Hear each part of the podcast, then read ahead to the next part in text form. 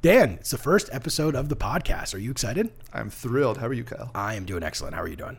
Pretty great. Good. When you're great, I'm great. So, what is the podcast? Well, the Startup Growth Podcast is a podcast about exactly what you think it would be about startup growth. Together, Dan and I, as well as the rest of the team at Vouris, we work closely with earlier stage startups, sometimes growth stage startups that are maybe around Series B, but typically around Series A, Series B. And we help them build their inside sales teams. We've been doing this for a long time. We're very, very good at it. And what we decided to do, Dan and I, is do a little podcast where we share some of our insights and wisdom, but also bring on some people who have more insights and wisdom than we do. So, some founders that have been successful, etc. Sometimes it'll be us two. Sometimes we're going to have a bunch of guests. It's going to be great. So, first, for those of you who are listening who might not know us, we should probably do some introductions. So, Dan, why don't we start with you? Cool. Uh, so I'm Dan McDermott. Uh, I'm CMO at Vouris. Uh, my background is as a copywriter, and uh, I've worked with many different types of startups over the years, uh, ranging from food and drink businesses to fintech to a whole lot of other uh, verticals. And um, I guess over here, I sort of play a two-headed role where internally I'm in marketing, and then when we work with clients, I help out with the copywriting side of stuff, with messaging and all that kind of fun stuff. Awesome. And my name is Kyle Vamvouris. I'm the CEO of Vouris here. And uh, my background is really around building inside sales teams. So I've worked as an employee at a couple different companies and helped build really successful inside sales orgs.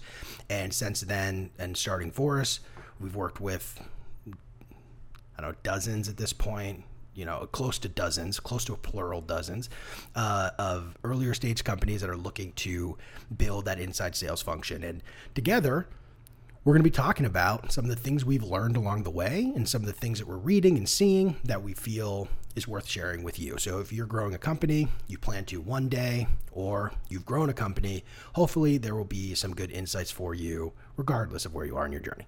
That's what I got. Great. Good, good. Fantastic. What are we talking about today? Uh, I think let's talk about hiring. We've been doing that a lot recently. So um, yep. why don't we uh, get into the ins and outs of stuff? I got a couple questions for you. Okay. Um, maybe we can. Uh, you want to start off that way? Yeah, let's do that. What do we got?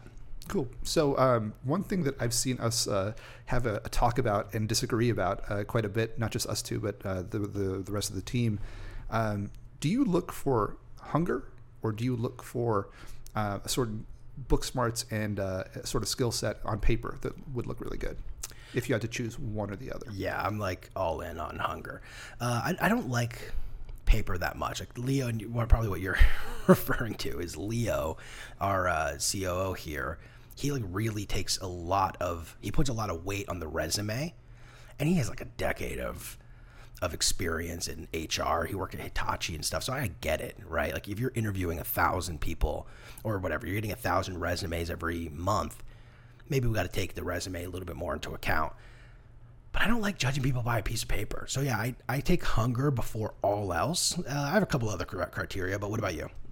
So I, I thought it was a, I had an interesting conversation with somebody this morning who phrased it really well. And he said for a sales role, he'd look for hunger but for a, uh, marketing role, I'm hiring a marketing intern right now, and he said for a marketing role, he'd look for uh, book smarts and a paper resume, essentially. Mm. Don't know if I totally agree with that, but it was an interesting way to, to split. Um, basically, by role, you would be looking for certain criteria and then rank them differently. So I thought that was an interesting way to to present the idea. What do you think about that? Yeah, that actually is kind of interesting. I've never thought about that before, and my mind immediately goes to like professors. Like, are mm-hmm. professors super hungry? I don't know. I, don't know if they are, but maybe, maybe. Um, yeah, I don't know. Yeah, I think it's an interesting question. I mean, it also depends uh, on so many other factors like culture, like you know, totally. who are they going to actually work day to day with? Yeah. Um, I think that segues nicely into another thing that I've, I've been wondering about. Is I, I'm split on this. I've actually changed my opinion recently. Okay. Remote work versus in office stuff. Yeah, I um, I'm an in office guy. And look, I like remote, remote remote work is here to stay. That's just the reality. And a lot of people actually ask me about remote teams for sales teams versus in person teams, and I think the answer is almost always you should have an in person team if you can. But unfortunately, it's not the world we live in. So we have to operate in our current reality, which means there's a lot of remote work. But as a general, you know, rule, I prefer in person uh, for a couple of reasons. One is you get to control the environment a lot more. And when you have people working out of their house, you can't really control their environment. They might be like working in their bedroom, you know, like every day you're working in your bedroom or at the kitchen table. And it is cool because they of switch their environment. Like, oh, I work on the couch, I work on the kitchen table, I work in my bedroom. But you're like kind of in this weird confined space that also you just live your life in. And I kind of like the separation between work and uh, uh, work and home. Uh, anyway, so I definitely lean towards in person. What about you?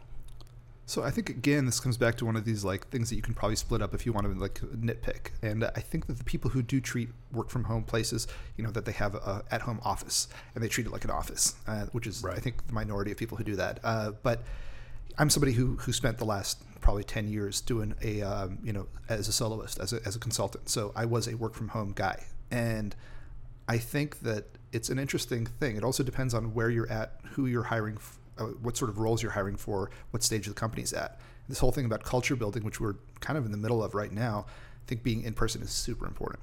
Um, so if you're hiring people early on who are department heads or maybe kind of early stage team, uh, I think being in person is almost essential. Uh, mm. But then as you go along, you can find some really some really great specialists out there who do work from home. But you got to kind of I don't know, feel it out a little bit. Right. It's tough. Are we being old school though? Like maybe, maybe we're just like the grumpy old folks that say everybody should be in an office. I mean, I didn't think this way at all until until really? probably you know three months ago. Mm. Uh, it's when I told you I wanted to move out here. Right. Um, I joined I joined you back in uh, in June. Okay. And then right. we did one of these like uh, you know kind of group trips out together. That's right. And it was on that trip I kind of looked around. and was like, oh wait, this is this is different than what I'm used to, mm. and this is a chance for especially coming in to try to build out the marketing team. I looked at right. it because I looked at a couple of the younger guys too. I was like, oh man, this would be a fantastic opportunity, but I got to get my hands on these people. Right. So right. it's uh, that's that's one of the big reasons that I've sort of flipped. But yeah, I think these are you know as with most things, uh, it sort of depends on the situation. Yeah, I'm sure there's a company out there that's crushing it mm-hmm. on the virtual stuff. Like personally, I've never left a Zoom meeting and been like, wow, magic just happened. Right? but I've left this room and been oh, like, yeah. whoa, magic just happened, right? Or I've gone on a walk with you and been like, magic just happened. And for some reason, I feel like it's hard or near impossible to replicate over Zoom meeting. And maybe we're wrong, right? Like if, mm-hmm. if somebody listening has had a Zoom meeting and stepped away and been like, whoa, that was so special, we're probably wrong then. But I haven't experienced it. Most of the people I talk to have not. Like I've had this conversation a bunch of times. So I think it's tough. But there's a company that either has figured it out or will figure it out. And that's probably a huge competitive advantage. The better you can be at remote work, the more um, competitive you're going to be in the marketplace, right? Because it's so uh, common now. But so let, let like me it. throw this at yeah, you then. What would you look for in a remote worker as if there was one quality that you could kind of search for that would make up for at least some of the in-office experience what would what would what would signal a high quality candidate for you as a remote person and get you excited about them it might be the same as in person for me but um, I think like being an optimist would probably be top of my list. And I think have like hiring optimistic people in general is a good rule of thumb, right? You want people who are happy. But um remote probably even more because I believe like if your outside of work life is going well, your inside of work life is going to go well too, right? So they're really connected. Like we try. People talk about like work life balance all the time. Look, I love it, but our work life and our home life are intertwined. Yeah. Yeah, we spend so much time at work. So how is it possible to truly just balance? Like it's like what? It's a seesaw, and you got work on one side, and you got life on the other side. Like no, like we're on a swing together. we're pumping our legs trying to get more air. So uh, that's how you commit to the analogy. It's like, all right, here we go. Wait, when you have an analogy, you commit. Um, I was on a playground visualizing my kids, and um, anyway, so because they're so intertwined, I get really concerned if somebody's home life, like if they're more of a pessimistic person and they like yell at the news on their couch. Like I think of my grandfather, you know, he's, he's Greek for those of you who don't know. And in Greece, he yells in the native language of Greek at the TV as if he was in the room with the people having the debate. I mean, it's it's genuinely crazy stuff, and he's screaming at the TV. It's like so negative, and I was like, wow. Imagine if my papu, my grandfather, had had a Zoom meeting at at three thirty, and for over lunch, he's screaming at the television about you know Greek politics, and then has to go hop in on a Zoom meeting. Like, what's that? You know yeah. How are you creating magic in that Zoom meeting? So um, maybe my criteria is someone who just doesn't watch the news, but um, what, I, what I'm actually saying is I think optimism is probably a big, big part of the equation. I think that's a good observation. I think energy when you. I mean, you can even get this on the phone with someone. I used to have a requirement before I uh, I took on clients, uh, you know, in the copywriting uh, world. I would have to see you on a Zoom call or get you on the phone to have a phone call because you can read a lot just by somebody's energy level. You know, in terms of if, if it's like a hello, you know, and one, Yeah. one of these kinds, it's probably not going to go great. It's almost like a red flag, and even Right. more so on, on video calls. So that's a it's a big thing. Uh, if you've ever uh, seen Kyle's YouTube videos, uh, you'll definitely see him light up on on. Uh, Yeah, I love this stuff. I don't think I've ever seen anybody get on as many calls in a day and still be as high energy at the end of the day. So that's a, that's a, that's something you do really well. But it's also something I think we should look for in people. Mm-hmm. Um, uh, the person I spoke to this morning as well. Um, it was good. It- he was he was sitting down. I was standing up. But Right. It, he was still super energetic, super happy to be there early in the morning. Yeah, Which is uh, yeah, not easy to replicate always. Right. Well, okay. I have something. I just got an idea. this is good. And is it a joke? It's probably half a joke, but I but I do think uh, this is there's something here.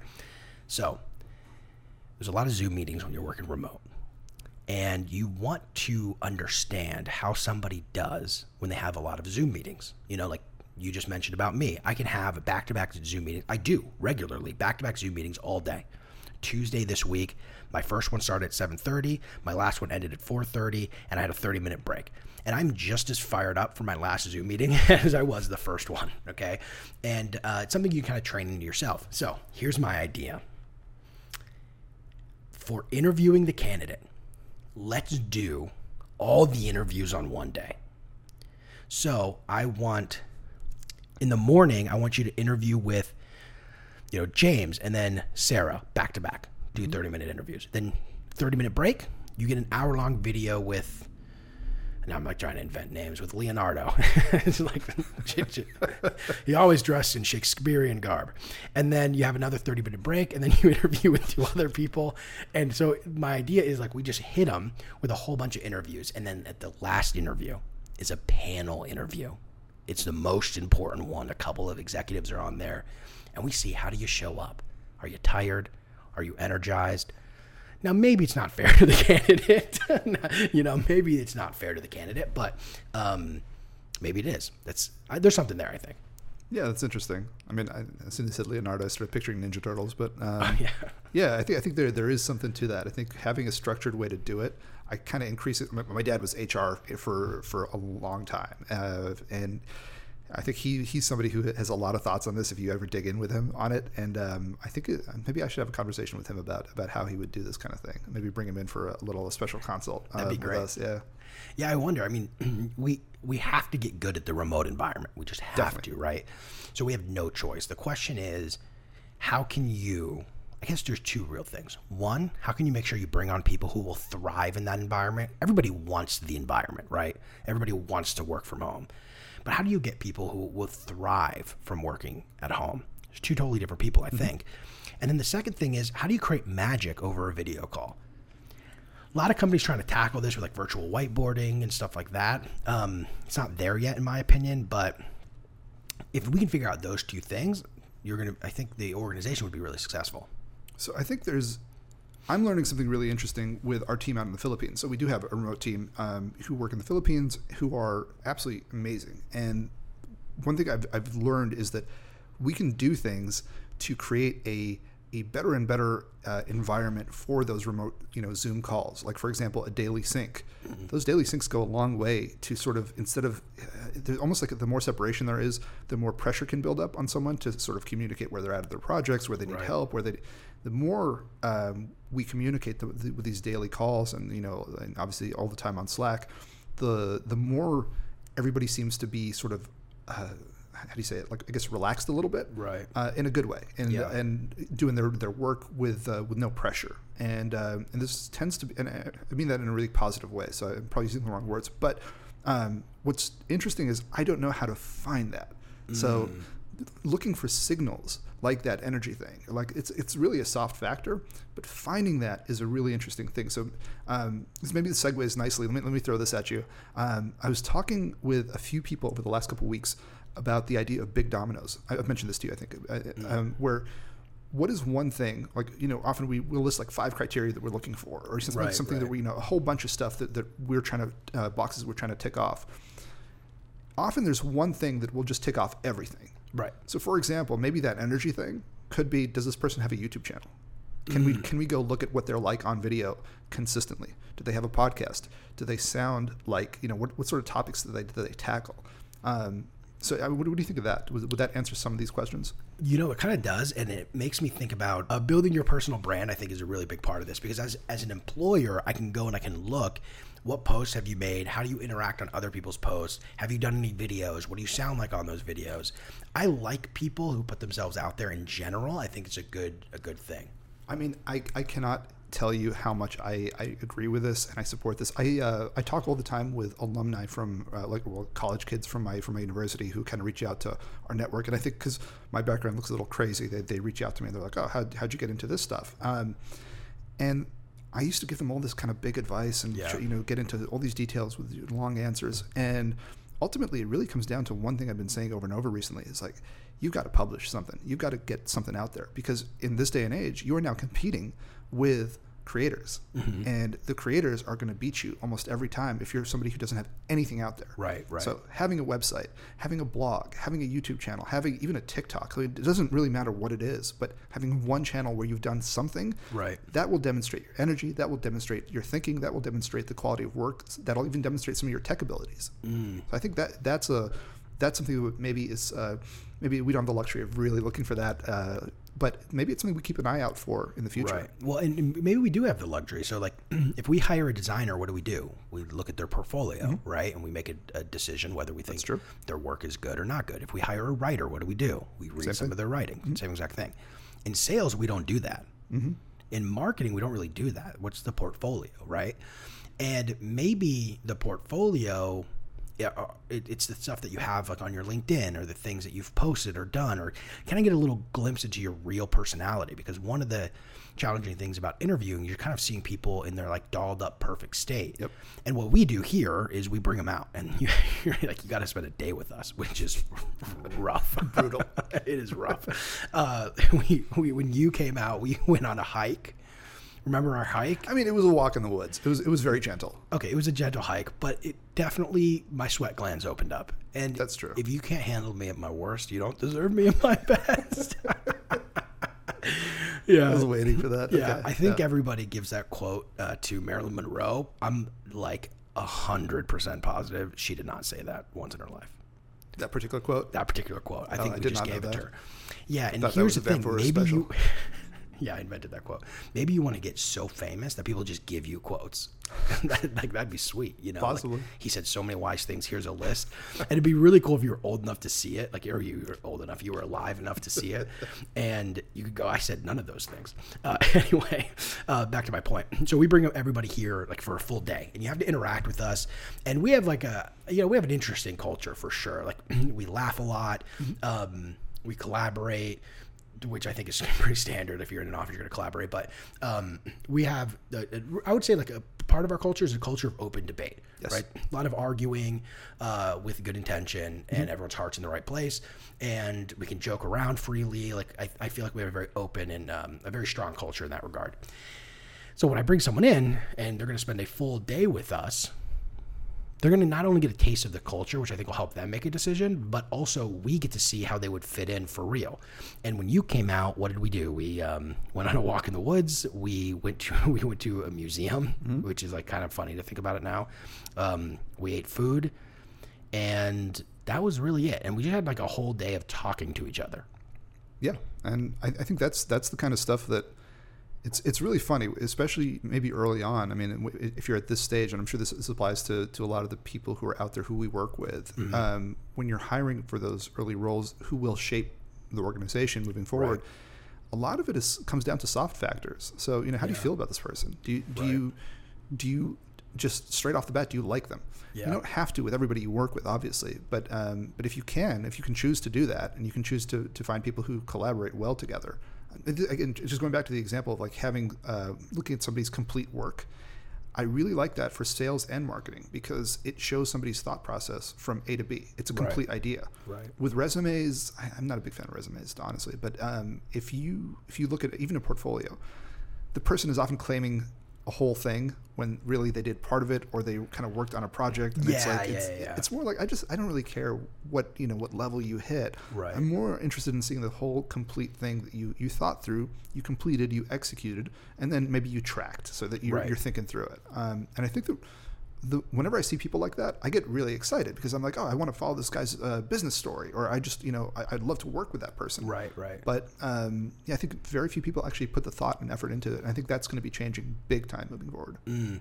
Yeah, I mean, one of the things you pointed out there was um, uh, that you like the person that you're hiring, and one thing I want to add to that is that you like, or or excuse me, I shouldn't say that you like all of them, but you don't dislike a part of them.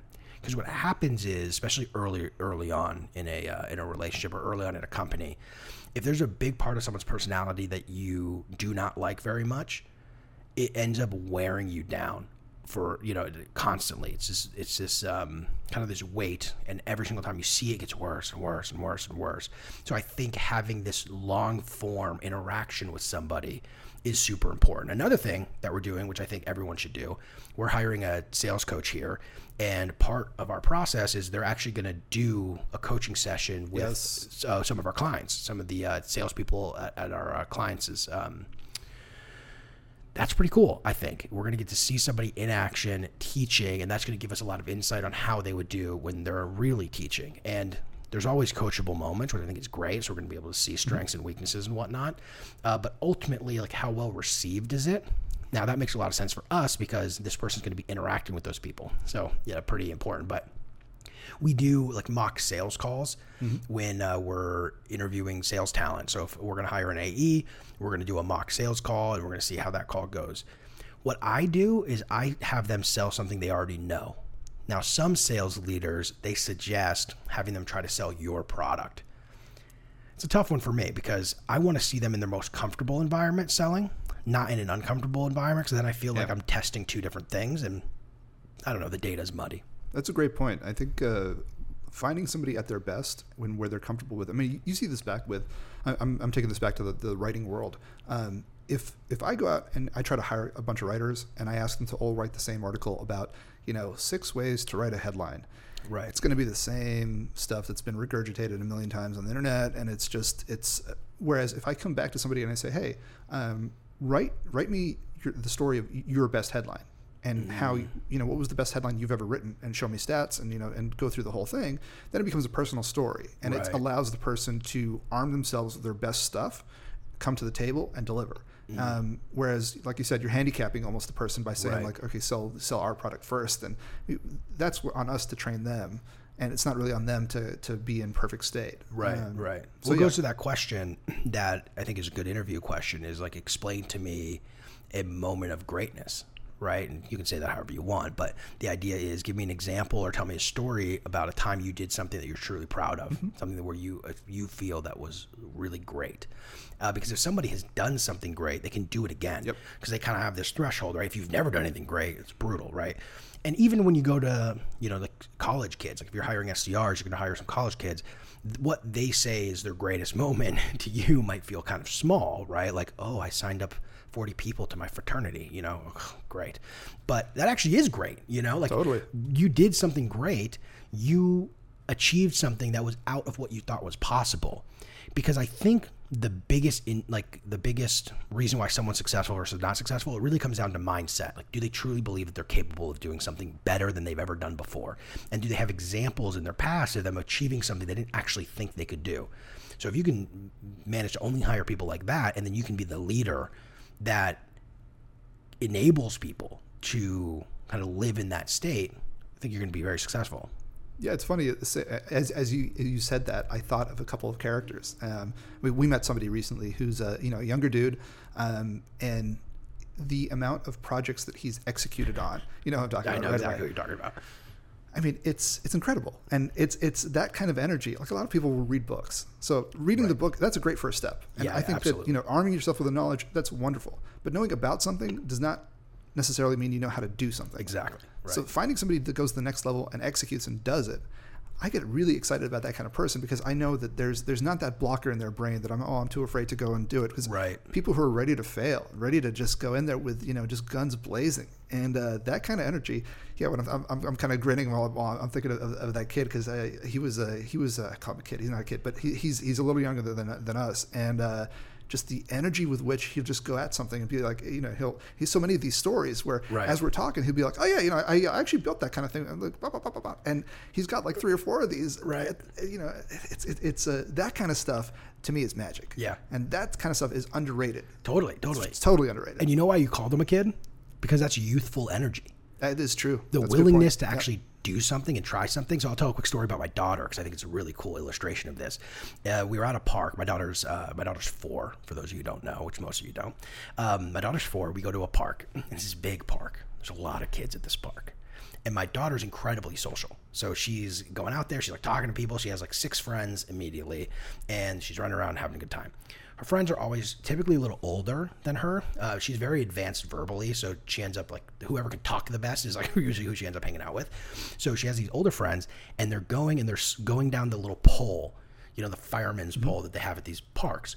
And my daughter goes up there, and she is not comfortable sliding down the pole. Right? She's just standing there like very, very concerned about this pole. So she stops. She doesn't want to do it. And I'm watching from afar as a wise father, you know. you know that scene in Lion King where Mufasa's in the clouds and he says, You are more than what you have become to Simba? That's who I strive to be. Okay, so my daughter's even thinking about that. yeah, yeah. Um, my daughter is in front of the the fireman pole. Mm-hmm. She's too scared to go down. She gives up. The kids are on the ground, like, "Come on, you can do it! Oh, it's gonna be so great!" And she gives up, and kind of let her do her thing. She's allowed to give up, um, but her friends keep doing it. And there's a little bit of a peer pressure component here, which I really like, you know. And she decides to give it a shot. She grabs onto the pole, and She's very nervous. You can see it in her eyes. She's like, I don't know. And then she kind of like puts her legs and she's just stuck on this pole. So she's like hanging onto the, oh, Jesus. Okay. she's just here hanging onto the pole, like, oh, you know, like this is, this is terrifying. And she goes, and she's like going down the pole, you know, and uh, her little hands are like getting burned, I'm sure. And she ends up going down the pole, and these kids erupt in praise. It's like, yeah, and they're like dancing, and they're freaking out, and my daughter's like overwhelmed with stimuli, and she goes and she like does the pole again, and then there's the big pole. See, the pole she slid down first, that was like a 10 foot drop. The next pole is 20 feet. She gets to that pole and the same emotions came up.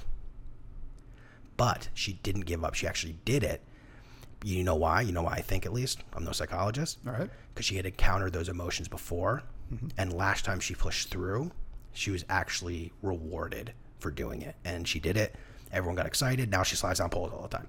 So, why do I tell that story? Because when you're evaluating candidates, I want examples of times where you were confronted with an obstacle and you had those emotions of being afraid to push forward and you did it anyway. And if I can find people who have always had that experience and then put them in situations where they're a little uncomfortable because the obstacle is pretty big, mm-hmm. then we're going to achieve far greater results than we would if I didn't have those types of people. Because every single time you feel that experience, it's because you're going further than you were the last time you felt it. And you just keep pushing, you keep pushing, you keep pushing, you get stronger, you stronger and stronger. This is how growth happens.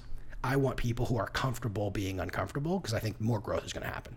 That's a great way to put it. It's a great story too. Um, the I think that maybe even to loop back to that initial question that I asked, whether it's you know hunger versus uh, versus I, I guess book smarts or a strong resume, Right. um, maybe the answer is neither one, and it's really just evidence of having tried stuff before, in you know related to your field. So has this person, especially for I think for not necessarily leadership, but somebody who is going to be uh, essential in you know in, in the team moving forward, you want to find people who are who have demonstrated attempts at something similar to what you're going to be doing. They don't even have to be successful, but they have to have been well thought out. They have to have been attempted in public with real people, and then uh, see from there. I mean, I think that's why so many entrepreneurs fail early on and then end up making it. Because they learn like the the Yeah. mini pole, then the bigger pole, then the bigger pole. Right, Um, right. Whereas if you just you know throw somebody to the to, at the twenty foot pole, whether they're hungry or not, you know, uh, isn't necessarily going to demonstrate success. Right. Um, but yeah, so I think that's a really interesting. Uh, it's a really interesting way to. I kind of had a little reframe right now. Yeah, I think there could be something there. I mean, I can tell you that's my dad's biggest criteria. So when my dad, my dad was a small business owner. He's retired now, and um, I mean, he's interviewed and hired a ton of people. You know, a ton of people. And um, he said he's always told me he's like the biggest thing I look for is a past experience being successful at something they've tried at, and he doesn't care what it go.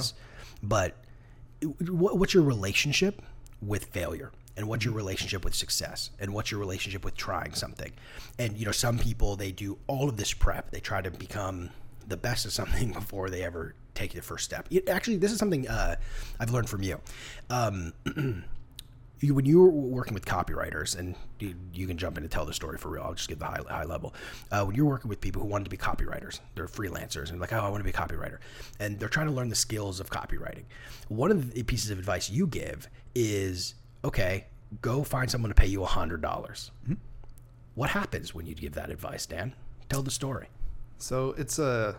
I'm uh, I'm definitely stealing this from uh, from Neville Medhora. Uh, he and that's that's sort of his tactic first Right. is, is that hundred buck thing. Um, you will very quickly separate the people who are gonna who are gonna be successful versus the people who are never gonna go anywhere. And you know, no shame. Some people are just not built to kind of go out and, and essentially sell themselves and and you know eventually run a business Right. It's such an important part that people don't don't realize. And uh, a lot of these people will spend a ton of time, money, and effort on learning the skills.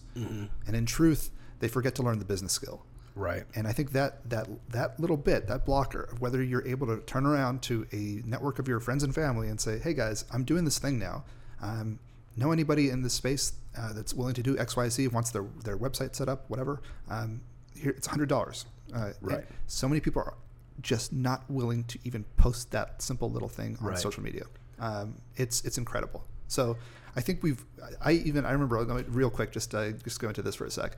I remember somebody who was um, who was delivering pizzas at that point, and he he just badly wanted to become a copywriter, and uh, and I remember sitting down with him, having all these calls, and literally saying, "Dude, I will sit down with you on a daily basis if you reach out to three people. Just reach out to three people every day, and just take a screenshot of the emails and show me that you've you've emailed or sent messages on LinkedIn to three people." And we even cut it down to one, right? So I said, "Okay, we'll do it with one person." and uh, and and then we're going to have this daily accountability. Right. We're going to see you take off and grow. Guess how many days he did? I'm gonna guess zero based on the Zero. tone. yeah, Zero. it's crazy. And and I saw it over and over and over again. It is just a simple marker. And can you get over it? Yes, you can. But the overwhelming majority of people say they want to do something, and then when it comes to actually, it's I think why public speaking is the number one fear over like death, Mm-hmm. right? Um, it's because they just are terrified of of asking for money, maybe, Right. and putting it out there. Yeah. Yeah, I mean, it, and you know, I actually think the other part of this too is they're afraid that what they deliver isn't going to meet the expectations of the person that they sold to, and that's a really tough place to be. Like, fear is always, I think, the limiting factor, right? Like everybody who holds gets in their own way, it's because of some kind of fear. They're afraid of something, and a lot of people end up spending a lot of time trying to get good enough at something so when they get their first client that they can actually deliver a good product. But you don't really figure out what a good product looks like until you start delivering product period. And guess what? You can spend a lot more time on your first product in exchange for $100 than you would after do- having 10 years of experience right Absolutely. to fix whatever the problem is. And it's a hundred bucks, right? We're not talking about, you know, we're not bankrupting anybody here. So I like that willingness to dive in. And when I see people like that, I get super excited. This is why I am a huge advocate of hiring people with like different backgrounds. Like I, if somebody works at Starbucks and they're super high energy, I like those types of people sometimes more than somebody who went to college. Like, for, for example, if I interview another poli sci major, I yeah you, I am going to jump off the roof. I, I agree. It's ridiculous. Like, can we major in anything else? Something fun? I mean, so like, let, let me let me jump in for, for a second on this. But real quick before you jump in, even dance. Like, I would rather hire someone who majored in theater than somebody who majored in po- political science. Thanks, buddy. Appreciate it. I'll go look for some dancers. So- anyway, what were you gonna say? I mean, on that note, um, I'm laughing because this is like the third time today that uh, that, that something like this has happened. Uh, so I'm Dan, it's it's not even 11 a.m. I've been worn down. Um, so so I actually agree with you in the sense that. Well, okay, if you really want to take a, step back, I think it's insane for us to ask an 18 year old kid to decide what they want to be for the rest of their lives. Yeah, yeah, agreed. So, um, so yeah, that's why poli sci ends up being the go to sort of bucket that the generalists fall into. They have different interests. They want to do something. Okay, it's probably going to be poli sci or econ or you know something. Right. Um, but the the important part of this is that you see people who have done something bananas while doing the degree. Sure, the, the degree is almost not the important part of this. Right. What did you do while you were in college? A hundred While you had the percent. Yeah, yeah. resources, while you had you know all these you know you, you didn't have to have a job. You were you were you know essentially you had the time and space to come up with something to do. What did you do? Right. And a lot of people didn't really do anything. Right. Um, it- to be totally honest, I did one great paper in college where I, I- I was it was field research. It was in Jerusalem. It was on a very like dicey political subject, but it was a great paper, and it opened every door for me that I needed down the road. Um, and that's an example of, of like something that I was, you know, okay, a little bit bananas about. Go in, do the stuff, publish something, put it out there. I want to see people, and I don't care what it is. Like, I mean, I, a friend of mine, remember I, I was, I mentioned the guy who was at the Culinary Institute of America. Yeah, yeah, yeah. He's another poli sci guy, but his real thing was food.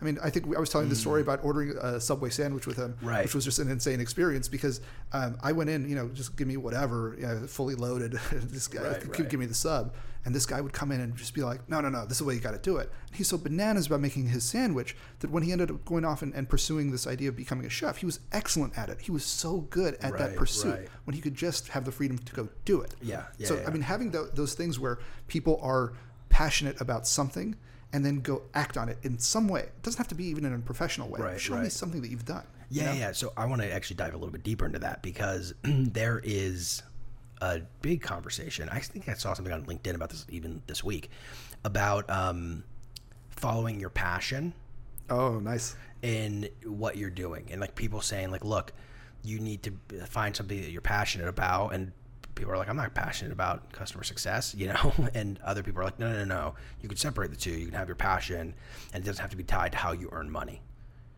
This is a tough one, and I'll, I, I will share before I ask your thoughts. Uh, I will share that I am. I, this is a very raw thought. I've not been. I've not like fully thought this out, but I'm curious what you think on that topic. So I think it's very dangerous for people to say you have to find your passion and then go pursue it Mm. because most of us don't have that luxury. Most of us, as especially as kids, I mean, I had a great childhood. I, I was, I was a, a pretty sheltered kid growing up. Everything was was fantastic. I was exposed to a lot of things internationally because that's how I grew up. But this idea of having a passion, I, I remember being in college and sort of freaking out about, you know, what do I do? And um, and just the path was sort of set in front of me of, oh, I should be a lawyer because I can write stuff Right. that doesn't make sense, right? Um, and have a passion. I'm passionate about a bunch of stuff. I'm passionate about soccer. I'm passionate about like, does that mean I have to go become a soccer player or like a commentator or something? Right, right. This doesn't jibe. And then when I started working on specific jobs, I realized I could very quickly build up a passion for that thing that I was working on. Right, right. So I think that's the better way to frame it. However, I also want to say like the, the idea that you're, we are also at a stage I think culturally in America where we have a great luxury in front of us where you can change professions very easily. And Mm-hmm. you know, I- have I have done this many times over. My my route to it was always to find somebody doing something excellent in a field Right. go work for that person. The, the job doesn't even matter really. I knew that my job, my, my role was going to be as a writer, but I never really considered myself like, oh, I am I am the writer that you need. These magic fingers are going to you know just uh, do it. But going into those roles and learning about how this psychopath would pursue their you know um, I, I mean that positively uh, would, would would pursue their their stuff Right. and talked about their stuff. Um, I remember one of my this guy was a mentor to me. Um, he was crazy about beer. He was absolutely crazy about beer, but he was also a seven-time exit entrepreneur who's built up a crazy business. And I mean, I learned so much from him doing the drives around rural New Mexico, kind of like you know, just you know, talking about who like, again hiring conversations sometimes. Right, right. So I think that the, that value th- when I think back so positively, uh, with a genuine degree of passion towards that space, towards food and drink, towards beer specifically, uh, towards him as a mentor, um, this this doesn't come because I, has, had, I sat down first and then planned it out on paper. Right. It's because I said, hey, this looks good.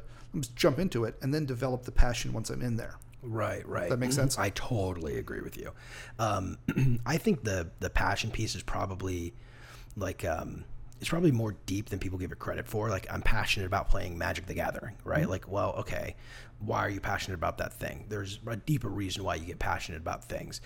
so, like for me, I'm incredibly passionate about stand up comedy. You know, as you know, like I did stand up comedy for five years.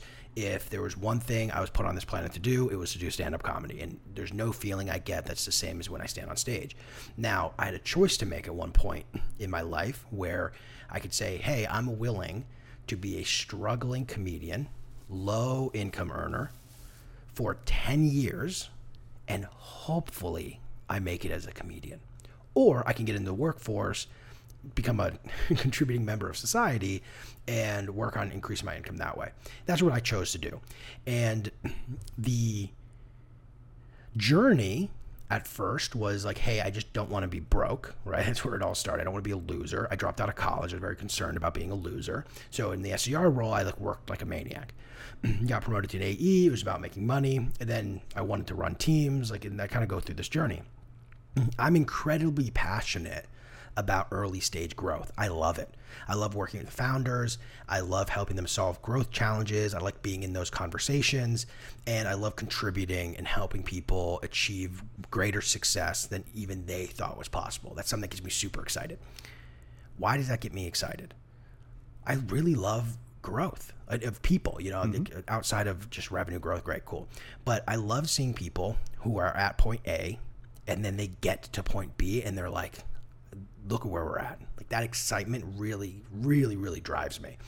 And the same sort of thing exists in comedy, right? I like standing on the stage and making people feel incredibly good. It's a similar it's a similar thing, right? The action I'm taking is very different. I can stand on stage, and make a bunch of people laugh, they're going to feel good. I can help someone with their business, they re- achieve a level of success, they feel good. The outcomes effectively the same. I'm making people feel good. That drives me. That's something I'm passionate about. I can apply my passion that I had with stand up comedy and still have.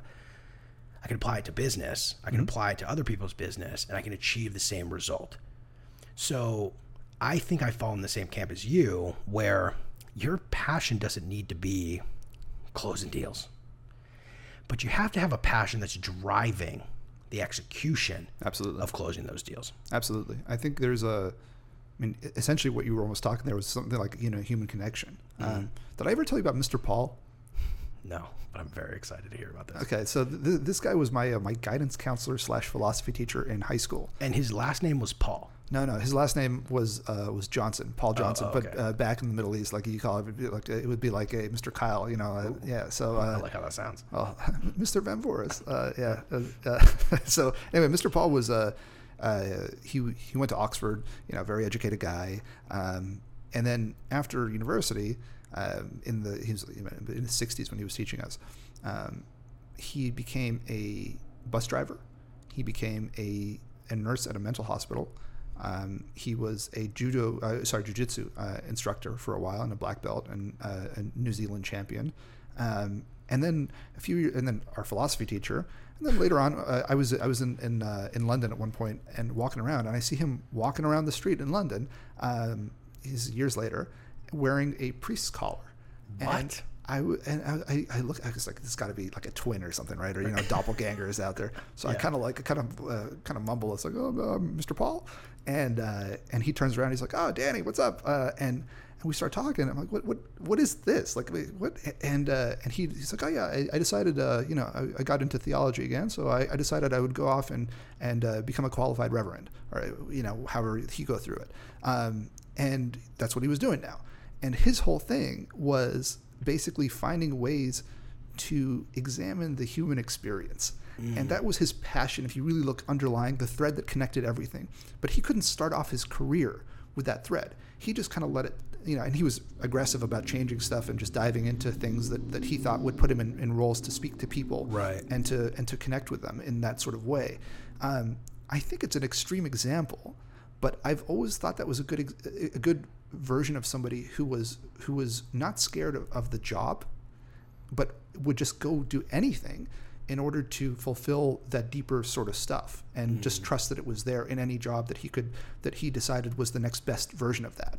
Right. So right. I mean, I think uh, just to tie it back to what we what we're doing, a couple of the um, well, uh, a lot of the the people who we've placed with clients, um, the SDRs, have been former uh, ball players, and there's a reason that they do so well at the at the companies that they then go and join. right. It's because they are built for sales. Essentially, they're they're good at you know basically high reps. Uh, you know, not not taking a, a no very personally, and you know taking a loss, and you know or you know, viewing it as practice, as going to the gym, almost that kind of thing. I think that's that's very coachable, very team oriented.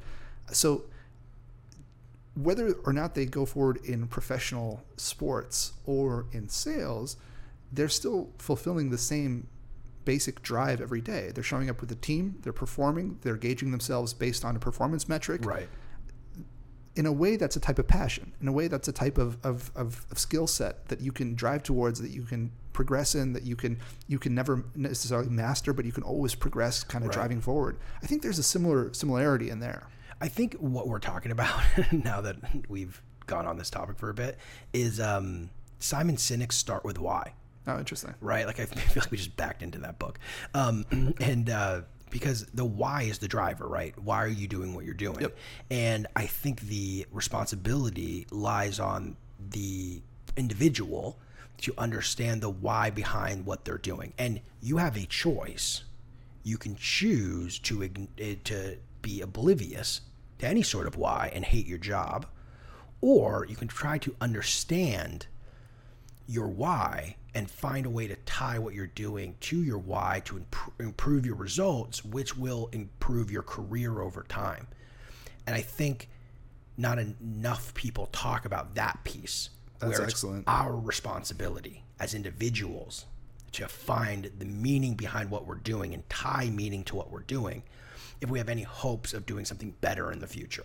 I think that's such a great point. I think that so many people do not own what they're doing and do not find. I mean, as human beings, I think we have to find meaning in what we do. I agree. And if you don't enjoy that meaning, and if you can't, you know, find some narrative that you wake up in the morning excited about, Right. even if you go do something else, or do something else, it's always going to be uh, that that Yeah. problem's going to be lingering in, in there because you're expecting it to be an external source versus an internal source. Right. So totally. it's a yeah, that's a really interesting way to think about it. And I think that's probably a good point to end on. Did you have any other bullets that you brought? Let me see. Dan's a big bullet note taker guy. I'm a big bullet note taker guy. Do you have a big bullet that we can talk Uh, about? See that big whiteboard behind you? I know Uh, it's, so. no, I think that's pretty much it. I think we covered a lot of subjects. I think we got oddly philosophical towards the end there. yeah, That's, I uh, know. I, I feel I feel a sense of peace as we come to an end here, Wonderful. and I think we should end uh, in a quick song. So shall we hold hands? The amount of times Kyle has tried to make me do some sort of sing along has been scary. Okay, it, I got rejected, unfortunately. No, no, no, no. You can't just All earn right. my hands back. Uh, thanks so much for listening and watching. We appreciate your time, and I look forward to speaking with you on the next episode of the Startup Growth Podcast.